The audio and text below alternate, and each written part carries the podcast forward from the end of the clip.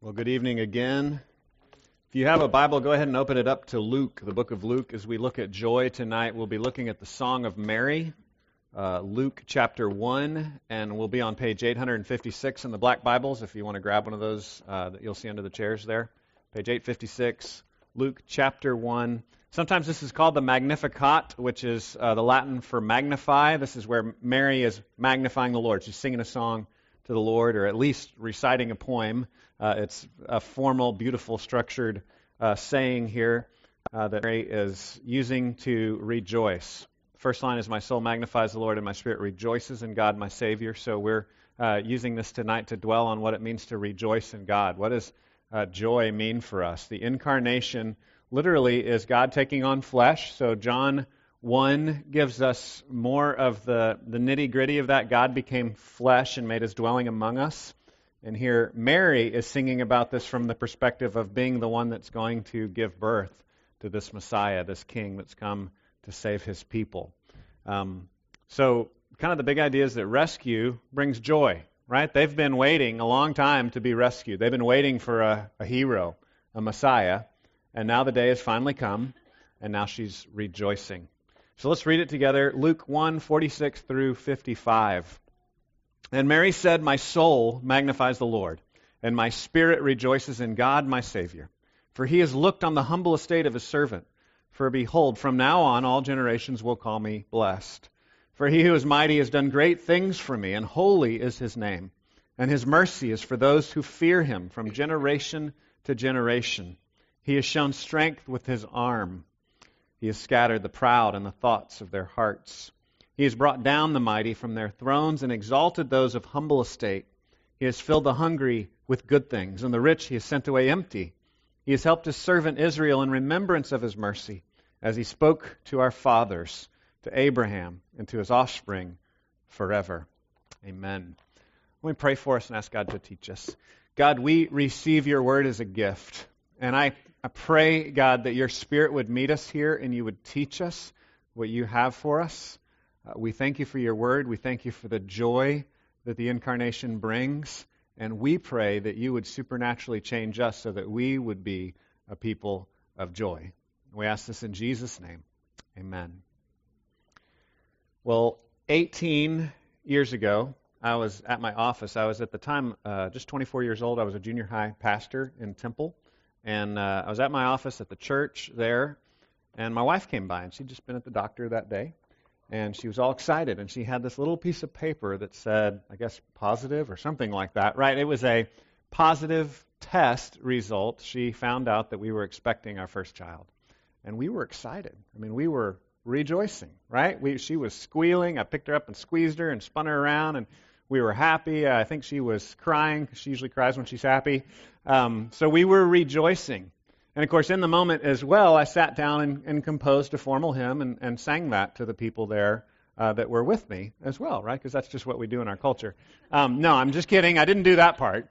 But we did celebrate, right? There was, uh, there was yelling and crying and happiness and rejoicing. We didn't, we didn't compose a formal song, but in Mary's culture, that was a pretty normal thing. In a lot of ancient cultures, it was normal for them to compose a formal piece, to write a poem, or to write a song to recite, to, to celebrate, to, to say, This is awesome. God has done something great, and I am now formally rejoicing. And as I've been thinking on this and dwelling on this, I realize we're not, we're not really big on rejoicing in our culture. Because not only do we not want to look foolish in spontaneous rejoicing, but we also don't want to go to all the extra effort of, of planning it and writing out a way to celebrate and to rejoice in something. And so this is a challenging text, I think, because here we see a regular person. Um, we see Mary rejoicing as an example for us of someone of faith, someone recognizing that God is great, and I'm going to rejoice in what God is doing, bringing a Savior to the world. I think as we think about this, as we think about uh, Mary's terms magnify and rejoice, which I think kind of set the tone for the whole song here, the whole piece here, is to think about how John Piper talks about the phrase magnifying God. Um, sometimes we talk about glorifying God or magnifying God or finding joy in God. And when you think about magnifying, it's easy to think of a magnifying glass, right? Have you ever used a magnifying glass Uh, I think probably everybody over 40 has used a magnifying glass, but you know, kids play with them too. Um, magnifying glass takes something small and it makes it bigger, right? But we need to be careful we don't think of magnifying God in that sense. That's not what we're doing when we magnify God. Piper says it's more like a telescope. A telescope takes something that appears small and helps us to see how big it really is, right? A, a telescope helps us to see things that are far, far away. There's a great distance between us and that thing, the, the planet or whatever it might be, that is enormous, but it seems tiny to us. And so that's really maybe a better way to think of magnifying. So to magnify God or to rejoice in God or to glorify God is to see God for who he really is. Because a lot of times we get in the way, our distance gets in the way, our sin gets in the way, whatever it is, our circumstances get in the way. We don't really see God for how great he really is. And so that's what Mary is doing here. She's rejoicing in God. She's, she's entering into one of those moments where she really sees him for how, how big he is, how awesome he is. And that's, that's what happened at the incarnation.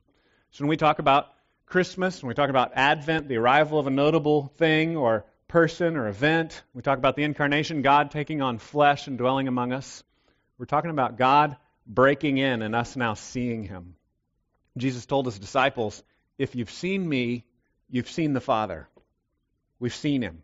In Jesus, we've, we've seen God. So the first thing that we see is, as this unfolds is that Mary talks about uh, the joy that she has personally. She uses very personal human terms here, her own humility, she kind of brings into the picture. So I want to talk about how the incarnation brings human joy. The incarnation brings human joy. And what I mean is it's just like for regular people like you and me. Uh, joy is not something f- just for superheroes, right? We often think in the history of the church, Mary is exalted as a kind of superhero saint, um, and we want to honor her and call her blessed, as we see in the text, right? But it's She's blessed because of what God is doing in her life. And we're ordinary people that are also blessed by what God has done in our life through Jesus. And so we want to focus in on the human perspective here. If you want to if you want to talk more about traditional views of Mary, I'd be happy to talk about that offline, but I don't think that's where the text is going. So just for tonight, we're going to focus on where the text goes. Right? So in verse 46 it says Mary said, "My soul magnifies the Lord, and my spirit rejoices in God my Savior." Just to clarify, there's, there's two uh, Greek words for rejoice. Um, one is a general word for kind of like feeling of happiness uh, that could almost be translated as happiness. Exactly, you know, it's almost the exact same word as happy. Um, this word is more of a word for like shouting out to God. It's more of a word for, for singing, or uh, we might say hooting and hollering. Is that like, y'all know that, that phrase? Right? Like uh, screaming out, right? Just getting excited, being giddy. So that's more of this kind of verbal word here. My soul rejoices, my spirit rejoices in God my Savior. For he has looked on the humble estate of his servant. For behold, from now on all generations will call me blessed. So he's looked on the humble estate of his servant. She's saying, talking about herself, she's humble, she's lowly, she's a servant, and God's looked at her and blessed her. And he says, uh, and then we'll just stop there. For behold, from now on generations will call me blessed. For he who is mighty has done great things for me, and holy is his name. So she's humble, she's a servant. Generations are going to call her blessed because he is mighty and he has done great things for me, and holy is his name. Do, you see her focus away from her humility? She starts there. I'm, I'm humble. God's looked at my humble state, and she, she kind of brings us up to how big God is. For he is holy, for he is mighty, he is great. His name is holy. And, and so she's, she's helping us, again, not to not to glorify Mary.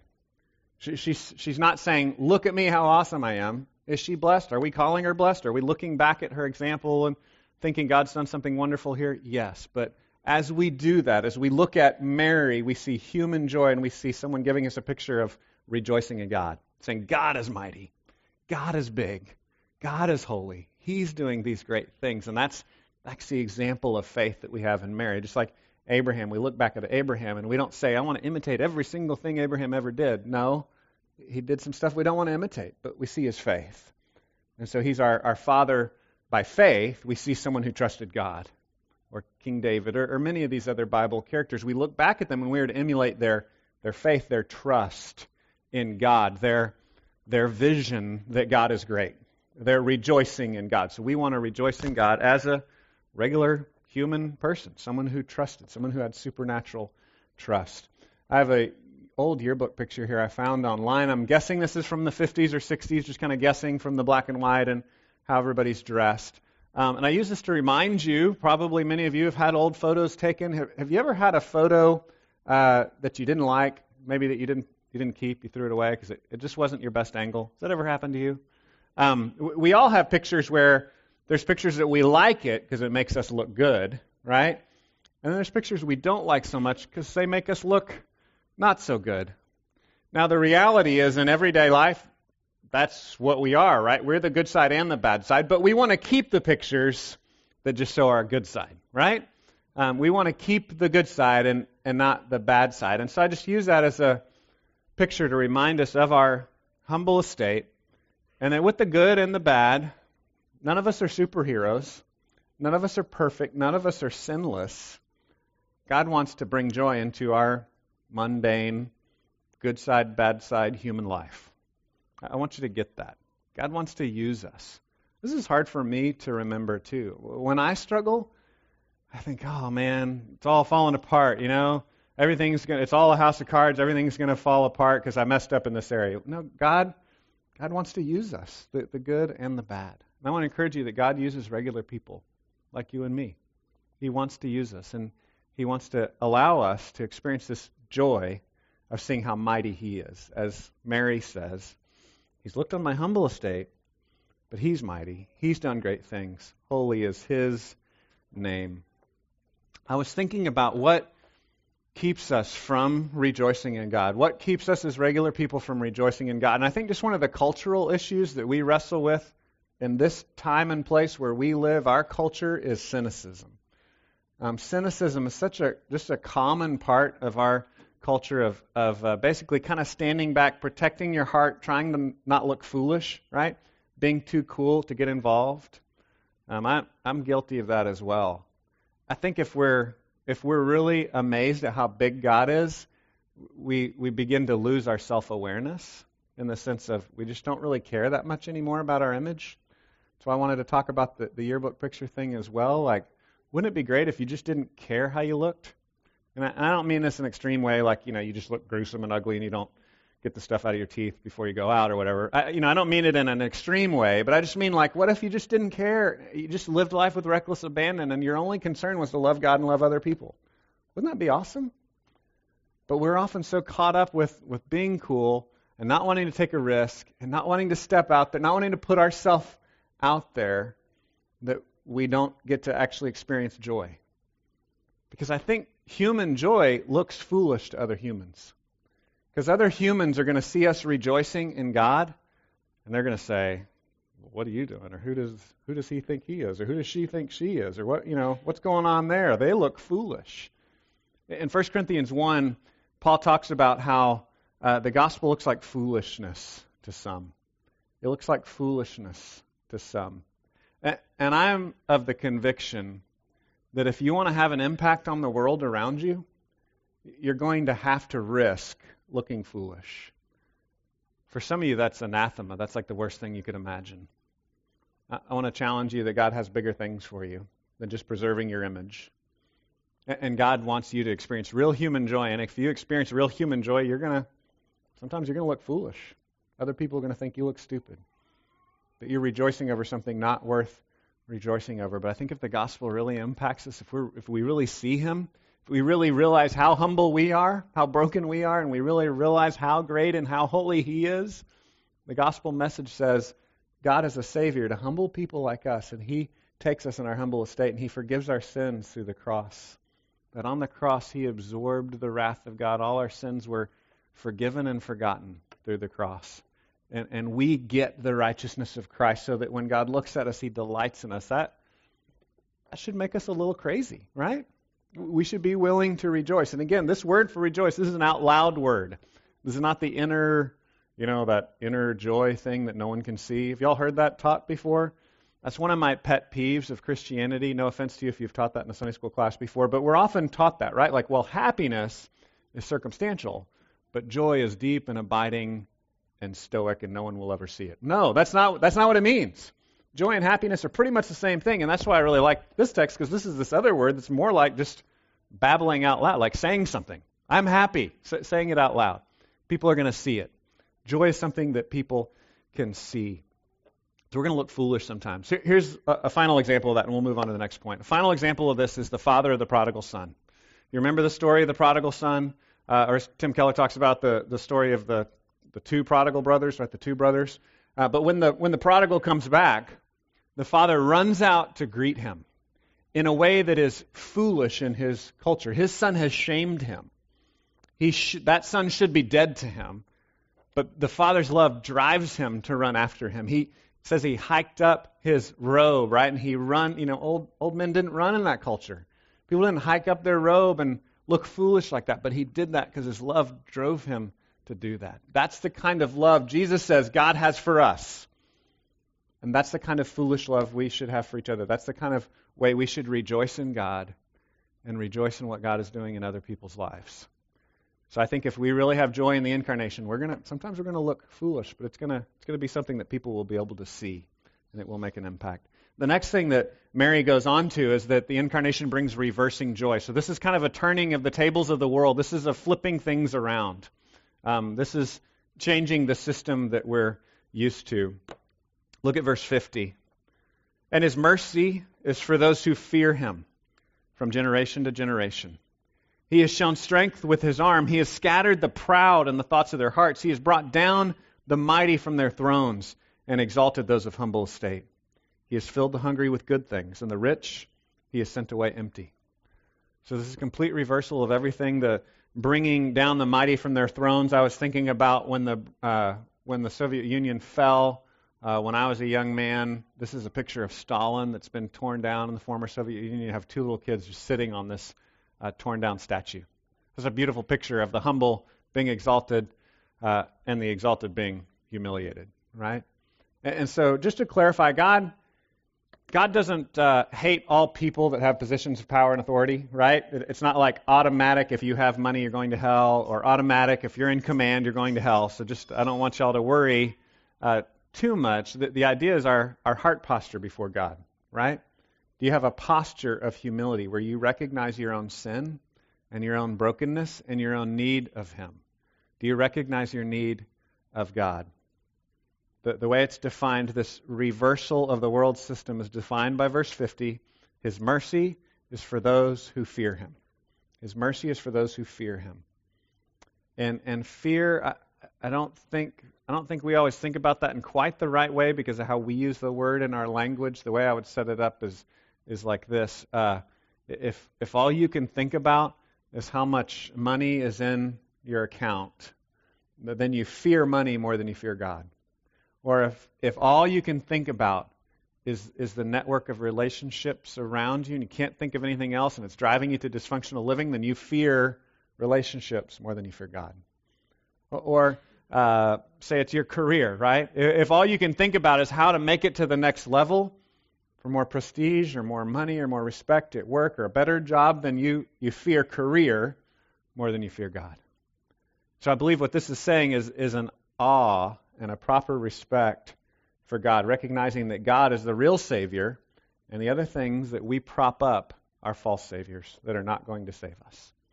And so I believe that's what he's talking about here, and that's kind of the biblical theme of the fear of God. And his mercy is for those who fear him. His mercy is for those who recognize that God is the only one that has the right to judge us, to say whether or not what we've done is right or wrong, and that God is the only one that can save us from our own sin. And again, that's what the cross tells us. That God not only is the one that judges our sin, but He's also the one that forgives our sin, that shows us mercy for that sin. So, my, my question for you is does this passage about God reversing the ups and downs of life, does that scare you or does that encourage you? Does that scare you or encourage you? And I want to address that, just one more category of person here. Um, there's some of you that are maybe so humble you think God can't forgive you. And I want to challenge you that that's actually a form of pride. Um, if you're so humble that God can't forgive your shame or your brokenness, what you're really saying is, I'm more powerful than God. I'm just that shameful. I'm just that sinful that God can't handle me, right? And that's really, that's really a form of pride. So, so you're really back in the pride boat. Those who are truly humble say, God, I can't do it, but you can. That's true humility, is to see yourself rightly, to recognize you are broken. There may be shame, there may be sin that you cannot fix, but God can fix it. God can do something about that because God is the one that reverses these things in our lives, and that's why we would have joy. God will rescue us. God will reverse our fortunes. We can trust Him to do that. And again, we have to remind ourselves that we don't know the timing He's going to do that in, right? Like I don't know if I don't know if He's going to cure me of my disease this week or in eternity. I don't know if He's going to make all things right this week or in a thousand years.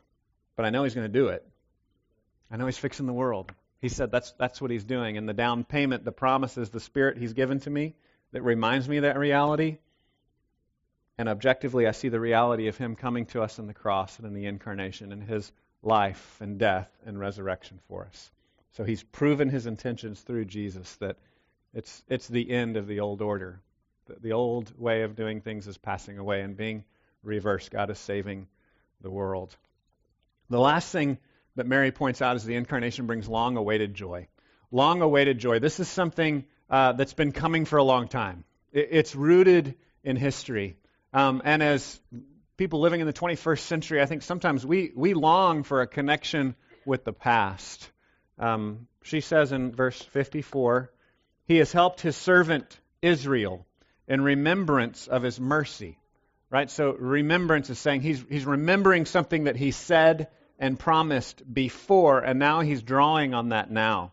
Verse 55 As he spoke to our fathers, to Abraham, and to his offspring forever. So she's saying this is rooted in the past. This isn't something that just happened in the first century. Um, Christianity is not like a plan B. It's not some newfangled religion that just showed up on the scene, but it's, it's rooted in the history of the world. Um, we see this very clearly here. Paul references it in 1 Corinthians 15 as well. In 1 Corinthians 15, he says, This is my gospel.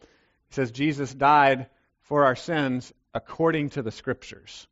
So that's always a part of the gospel, um, that, that this was part of the plan, right? That Jesus shows up in accordance with everything that's been said before. If you study all the covenants that God made with all of his people in the past, with Noah and uh, Abraham and Moses and King David and all these other covenants that were set up, all of those are fulfilled in Jesus. It makes sense of the whole Old Testament. Like Jesus is what makes the Old Testament work. It's this great uh, work, it's this great story, it's this great collection of books, but there, there's this tension that only Jesus can resolve of a God who demands justice and he's holy and he's angry at sin, and a God who's forgiving and gracious. That only makes sense in Jesus. So Jesus comes along in accordance with this long awaited hope, with these long awaited promises, with these long awaited covenants that have been made already, and he fulfills what has happened before. Um, and I think we have to be aware in our culture because we're in this strange time in history where we're disconnected from history, right? We have a, a school system that doesn't really teach history for the most part. Um, and most of us don't read books. I include myself in, in, that kind of culture. I had to learn reading as an adult, really. I didn't really read that much until I became an adult and started growing in my faith. Um, so a lot of us don't read. We're kind of disconnected from history we live in this weird world where we're, you know, just shot images all the time, out of order, 24 hour news cycle. Um, and we can fall prey to people that are coming up with conspiracy theories and appearing to know stuff, right? We Google stuff online and think, oh, I found this thing about this ancient document, and it must be true. I was hearing someone talk the other day about, you know, some hidden gospel that the Vatican is hiding, and there's always these weird conspiracy theories coming out. I found this uh, old papyrus. This is some ancient, uh, it's not hieroglyphics, it's called hieratic. I think it's like a cursive form of hieroglyphics. So it's like an Egyptian writing, but not exactly the same as hieroglyphics. And I show that to you just because I think old ancient documents are cool. I liked the Indiana Jones movie, the National Treasure, all that kind of stuff, right? And it's it's kind of exciting because we kind of float out here in this modern world disconnected from our past. Sometimes we're excited to find a connection with the past, to find a connection with history. We, we want roots, right? We feel like a rootless people. And I want to encourage you to not fall prey for false roots, right? Don't, don't fall prey to this conspiracy theory stuff that's out there, but study the text itself. Dig deeper in what is the most reliable um, ancient text the world has ever known. Right? Like if you study uh, the preservation and um, recording of ancient texts, the, the Bible stands in this class way beyond any ancient text that we've ever had. Right? Like they, they have a few copies of Julius Caesar, but they have thousands of copies of the New Testament. You know, I mean, there's just this, it completely outweighs it. It's been preserved at a level that's just mind blowing. So, by the standards of history, the Bible outweighs every other historical document that's ever existed, that we've ever had. Just by far. The Bible can stand up to your questioning. The, the Bible can stand up to your study, to your scrutiny. Don't just say, eh, it's hard to read, so I'm going to watch the History Channel, and then fall for the junk on the History Channel, right? That's what we do. We're this internet TV generation, and we're too lazy to actually study it, and then we hear some random thing, oh, that gives me a good excuse to not obey God, so I'll just go my merry way. No, it's real. It's real, and it's rooted in history. It's this long awaited promise and story that Jesus makes sense of. So I encourage you to don't, don't fall for that stuff. When I first became a Christian, I spent a lot of years just studying uh, what's called apologetics, trying to answer questions I had. God's, God's not afraid of your questions. I, I would encourage you to do that. If you have questions, study. And by the way, Googling is not studying, okay? I'm sorry, Googling is not studying. If you want to read real books, I'd be happy to help you find some real books. Uh, but Googling is, is not studying. Study for real. Study the text, study books about the text, understand the context of where it comes from. These are these long awaited promises. Right? Going all the way back to the creation of the world, the Bible tells us that we were created good. We fell into sin. At the very beginning, God made a promise to Eve. And he said, Someday a son is going to be born to you. A son is going to be born to humanity. A son is going to come that's going to crush the serpent. And we see that fulfilled in Jesus. As I said, we see it we see Jesus fulfill all of the promises made before, but that promise starts all the way back at the very beginning of the book. And there's this thread that goes through the whole story that ties it all together. It's coherent, it's rooted, it's long awaited. Don't just buy into the religion of the age, right? The zeitgeist, the spirit of the age. Don't don't buy into that, but question it. Be willing to think critically and to study and to do the hard work of of doubting what everybody else around you believes. I love the way Tim Keller says it in his book, The, the Reason for God. He says, Be willing to doubt your doubts. Don't just use your doubts as an excuse to run away from God, but be willing to do the hard work of study and doubt your doubts. Be willing to work through them. Be, be willing to chase them down and, and look deeper and ask good questions. Just because a college professor said it doesn't make it true. Um, I'm like a lot of you. I went to college, and all of my professors told me that Christianity was idiotic and we had some good conversations. I actually uh, got to debate with them some and ask good questions, but it, it drove me to study more. Um, I don't think I won over any of those college professors, but it definitely made me study and learn my faith at a deeper level. So don't just believe it because someone with a PhD says it, or someone on TV on the History Channel says it, or someone on Google says it, but study for yourself. Pursue, d- dig into these texts and, and read it uh, on your own.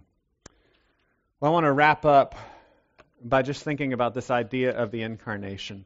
Uh, the pattern throughout the New Testament is um, we love because he first loved us. We forgive because he forgave us. We have joy because God had joy in loving us. So God has this joy in, in saving us and in adopting us and making us a part of his family. He, he wants you for his own. He, he wants to choose you and put you into his family and hold you close to himself. And so there's this great incarnation joy that God has. As John 1 says, the word became flesh and made his dwelling among us. God rejoices in us. Zephaniah 3:17 that says that God rejoices over us with loud singing. That's the picture we have of God. God takes joy in you. And so because of that, because of the good news of Christmas, of Jesus' life, death, and resurrection. Because of that good news, because of that great story, we can rejoice in Him and rejoice in others. Be willing to look foolish for the sake of others. Let me pray for us. God, we thank you that you love us. We thank you for the grace that you've given to us in Jesus. We pray that you would teach us to rejoice. We pray that you do this for Jesus' sake. Amen.